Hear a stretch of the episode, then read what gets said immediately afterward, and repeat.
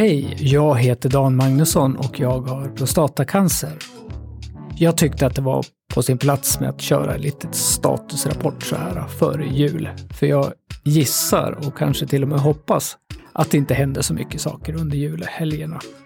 Jag har ju som sagt var haft en remiss till kirurgen här som har egentligen bara skickat tillbaka igen. Eh, man vet ju inte varför liksom jag har fått förändringar eller vad man ska kalla det, eller påverkan på ändtarm. Vilket då är ett problem då när man ska stråla. För nu sitter ju tumören väldigt, väldigt, alltså den ligger ju nästan emot ändtarmen kan man ju säga. Och det är den, det är ju kul att någon intresserar sig för min ändtarm, för det gör hon verkligen. Alltså onkologläkaren Jessica, hon ringde mig idag. Och eh, de tar ju det på allvar och försöker verkligen att liksom, göra så mycket det bara går. Så nu är det så här, nu skickar man mina en remiss med mina bilder till Uppsala. Och då får vi höra då om de tycker det här med den här brachyterapin är en bra idé, eller om inte passar en högrisk eh, cancer. Men då har man ju liksom fått en second opinion igen då. då. Och, och, det känns ju ändå jäkligt bra tycker jag. Sen vet jag, jag har ju diskuterat förut om det här med Repidark.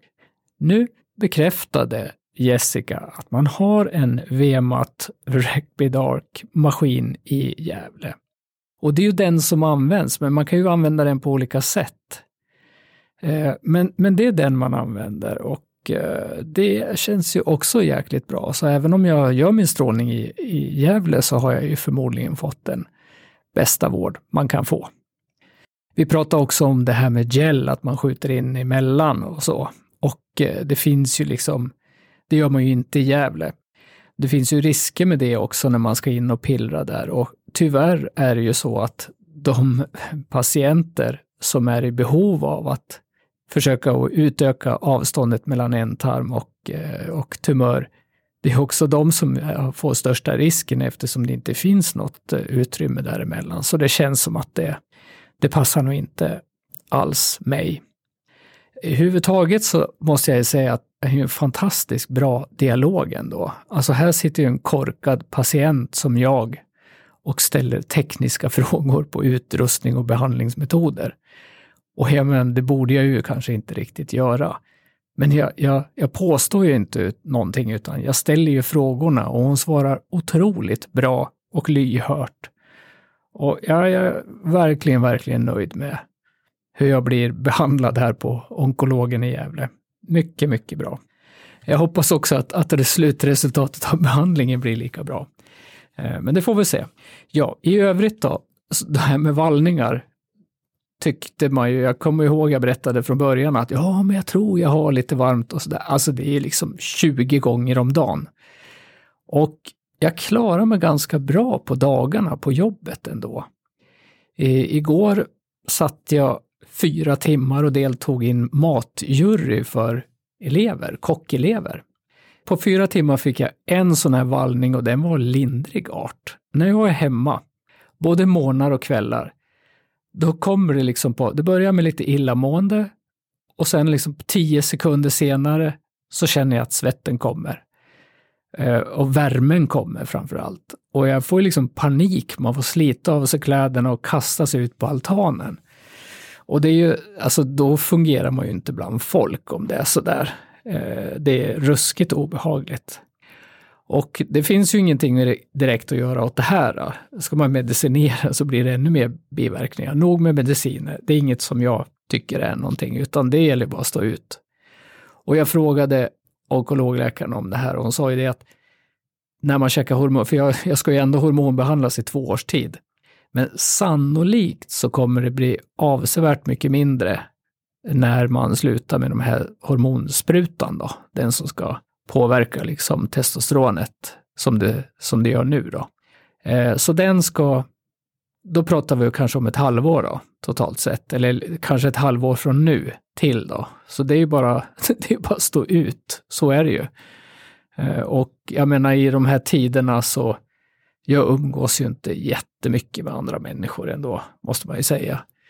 Det är liksom lite kunder här och sådana som jag känner, som jag käkar lunch med, kollegor. på Sambaka Park. Och sen i övrigt är det liksom några nära vänner lite då och då.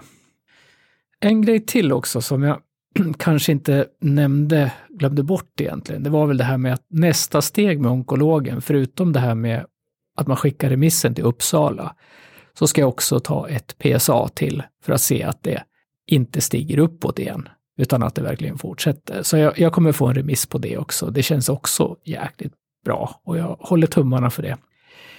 Ehm, sen då, ja, någonting som jag kände igår så var det otroligt svullna fötter.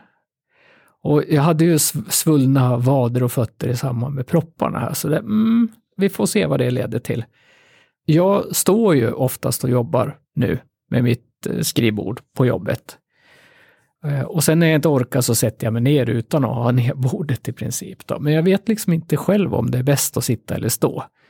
Det är ju den här med variationen man borde ha, men det är jäkligt svårt när man är en, oavsett om jag jobbar med teknik nu så är jag ju ändå en kontorsråtta. Så det är liksom, ja, man skulle ju vara liksom mer disciplinerad att röra på sig då och då. Till och med, åtminstone när klockan säger till att jag ska göra det, träningsklockan.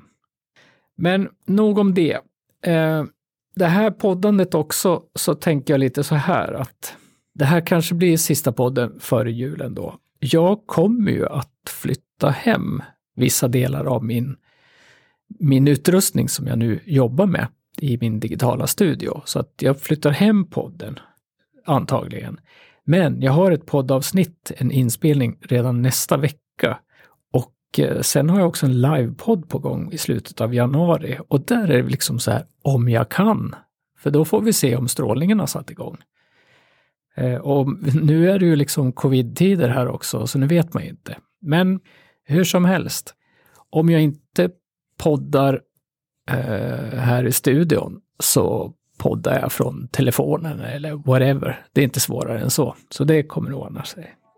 Ja, alltså det var väl inte så mycket intressant i det här, men jag måste säga så här, just nu är jag ju ändå positiv och det känns bra att vara positiv inför jul. Hoppas att det inte blir något bakslag på PSA eller några andra bakslag, för man vet faktiskt aldrig vad som kan hända. Eh, men det är liksom, ja, från och med nu så är det god jul och, och ha det så himla bra.